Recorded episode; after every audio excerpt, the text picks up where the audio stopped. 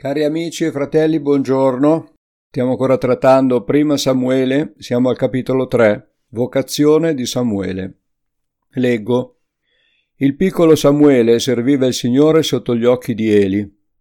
La parola del Signore era rara a quei tempi e le visioni non erano frequenti.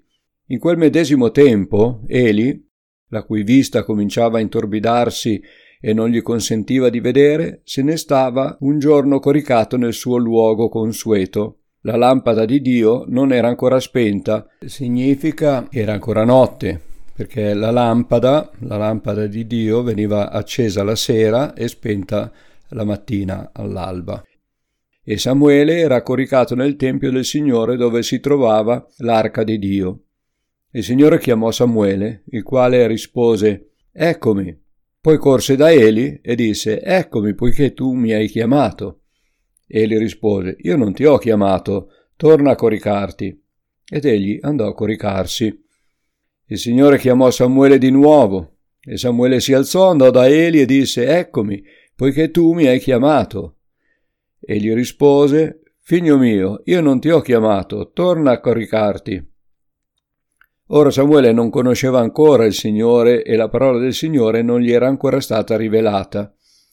Il Signore chiamò di nuovo Samuele per la terza volta ed egli si alzò di nuovo, andò da Eli e disse: «Eccomi, poiché tu mi hai chiamato». Allora Eli comprese che il Signore chiamava il bambino. Ed Eli disse a Samuele: «Va a coricarti e se sarai chiamato ancora dirai: Parla, Signore, poiché il tuo servo ascolta». Samuele andò dunque a coricarsi al suo posto e il Signore venne, si fermò accanto a lui e chiamò come le altre volte: «Samuele, Samuele». E Samuele rispose: «Parla, poiché il tuo servo ascolta». Allora il Signore disse a Samuele: «Ecco, io sto per fare in Israele una cosa tale che chi la udrà ne avrà intronati tutti e due gli orecchi. In quel giorno io compirò contro Eli, da principio fino alla fine, tutto ciò che ho detto circa la sua casa. Gli ho predetto che avrei esercitato i miei giudizi sulla sua casa per sempre, a causa dell'iniquità che egli ben conosce, poiché i suoi figli hanno attirato su di sé la maledizione ed egli non li ha sgridati. Perciò io giuro alla casa di Eli che l'iniquità della casa di Eli non sarà mai più espiata, né con sacrifici né con oblazioni». Samuele rimase coricato fino alla mattina, poi aprì le porte della casa del Signore. Egli temeva di raccontare a Eli la visione, ma Eli chiamò Samuele e disse: «Samuele, figlio mio». Egli rispose: «Eccomi». Ed Eli: «Qual è la parola che egli ti ha detto? Ti prego, non me la nascondere. Dio ti tratti con il massimo rigore se mi nascondi qualcosa di tutto quello che egli ti ha detto». Samuele allora gli raccontò tutto senza nascondergli nulla. Allora egli disse: «Egli è il Signore, faccia quello che gli parrà bene». Samuele intanto cresceva e il Signore era con lui e non lasciò andare a vuoto nessuna delle sue parole. Tutto Israele, da Dan fino a Beersheba, riconobbe che Samuele era stabilito come profeta del Signore.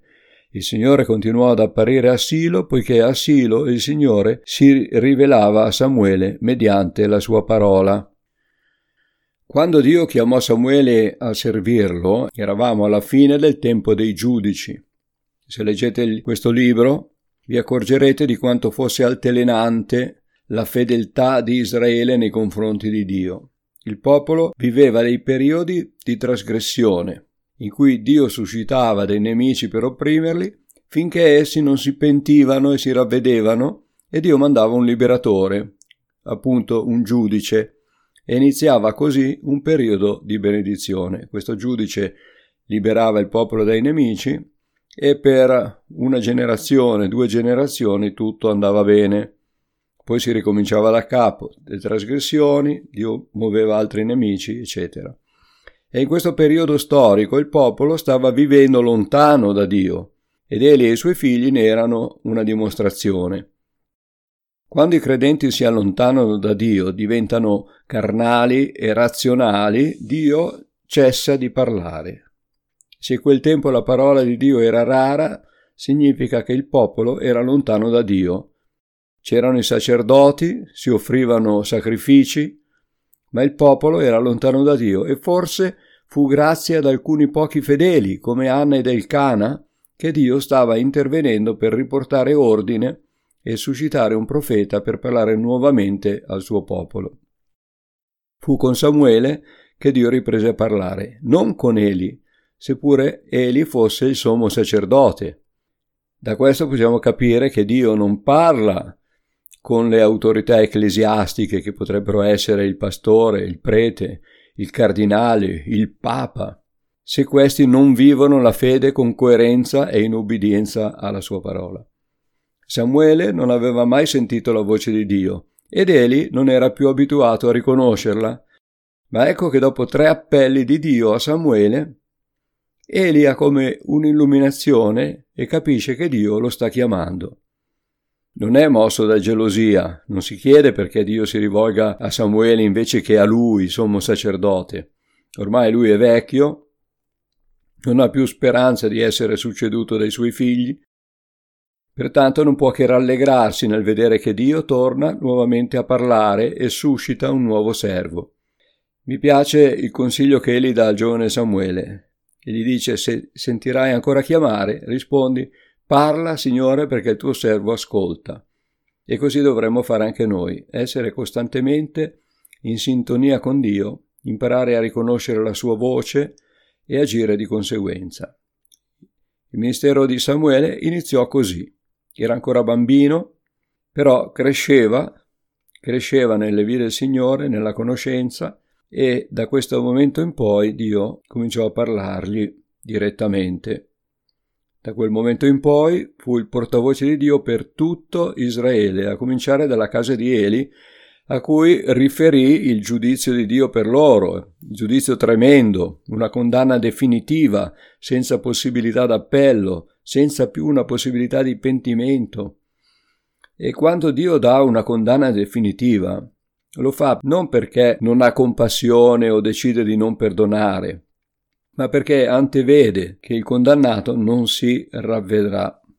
Dio vorrebbe salvare tutti, come scritto in 1 Timoteo 2,4, ma è l'uomo con le sue scelte il solo responsabile della propria condanna. Il verso 19 dice che Samuele stava crescendo, era ancora giovane. Significa che Dio si rivolge anche ai giovani. Conosco fratelli che sono entrati nel ministero cristiano quando erano ancora adolescenti. E credo fermamente che un importante ruolo nella consacrazione dei figli l'abbiano i genitori, come Anna che offrì suo figlio a Dio e pregava incessantemente per lui. Samuele, anche se ancora giovane, è scritto non trascurava nessuna delle parole che riceveva da Dio. Noi magari non riceviamo direttamente la voce come la ricevevano i profeti di allora, però noi abbiamo la Bibbia, abbiamo la parola, Dio ci parla attraverso di essa. E quindi quando leggo che non trascurava nessuna delle parole che riceveva da Dio, anche noi dovremmo non trascurare nessuna delle parole che ci vengono dalla Bibbia. Per tutta la vita Samuele fu un profeta completamente sottoposto alla volontà di Dio, fu corretto, onesto, coerente, di buona testimonianza, e fu riconosciuto e apprezzato da tutti come profeta di Dio. È scritto da Dan fino a Beersheba, che questa è un'espressione usata per indicare in tutta la nazione, perché Dan era la città più a nord e Beersheba quella più a sud. E Samuele fu l'ultimo giudice di Israele e accompagnò il popolo verso un altro periodo storico, cioè quello della monarchia, che vedremo poi nei prossimi capitoli. Per oggi ci fermiamo qui. Grazie che mi seguite, il Signore vi benedica. Buona giornata a tutti.